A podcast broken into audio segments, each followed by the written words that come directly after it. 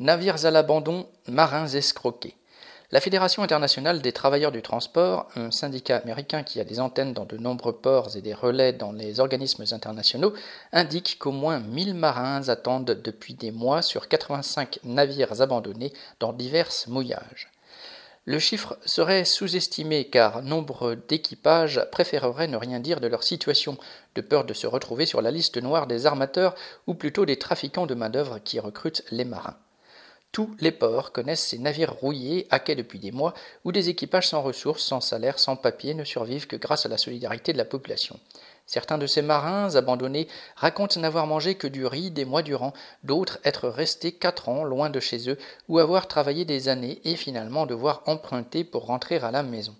Les armateurs, lorsqu'ils n'ont pas fait faillite, ne répondent ni aux marins, ni aux autorités portuaires, ni aux associations.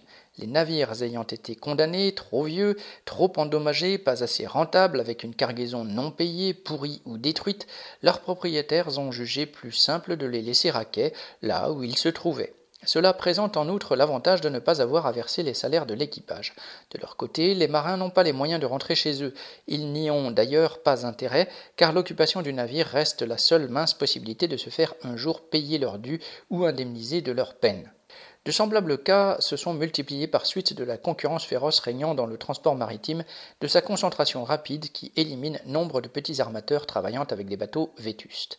D'autres sont la conséquence indirecte de la pandémie, cette situation rendant les formalités de vente pour la casse longues et complexes, ne serait-ce qu'en empêchant visites et estimations, des compagnies ont préféré abandonner purement et simplement leurs vieux navires, équipage compris.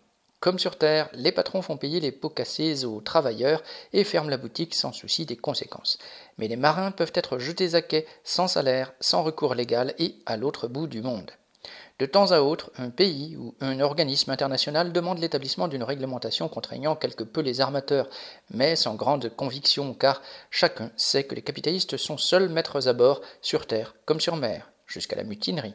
Paul Gallois.